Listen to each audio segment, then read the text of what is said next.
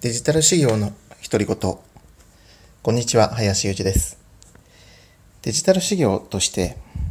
自分を売っていくというのは非常に大事なことです。ただ、事業の人全般に言えることですが、あまりにも営業というのが苦手、または重視していないという方が多いのではないでしょうか。実は考えてみれば、事業のサービスというのは形があるものでもありません。そして安いものでもありません。そのため、売っていくというのはなかなか難しいものだと言えます。これがもし高級会社であったりとか高級な腕時計だったりすると少なくともブランドであるとか実際のものが手元に残ることになります。また多くの人に知られているということもメリットですね。対して事業のサービスを売るということになりますと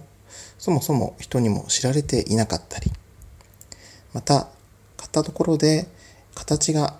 残るわけでもないですし、買う前にどんなものなのかというのを試すこともできません。これに対して、長期的に見れば非常に高額にもなる顧問料なんていうのを払ってもらうというのは結構大変なことであると多くの人が思っていないかもしれないなと私の方では考えています。ただ、まあ、先ほど申し上げたような車であるとか腕時計であるとか、まあ、いわゆる高いものと比較してみるとそれ以上に実は事業のサービスというのが売るのが大変なものというのがお分かりいただけるのではないでしょうか。では、それを実際にどういうふうに売っていけばいいのか。これについては様々なアプローチがあるとは思います。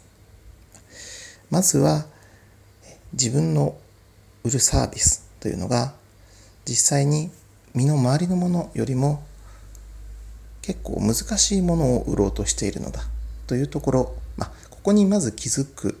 ことでどうしていこうかという考えるきっかけを持っていただきたいなというふうに思います。具体的な方法についてはまた別の機会にお話をしたいと思います。ご清聴ありがとうございました。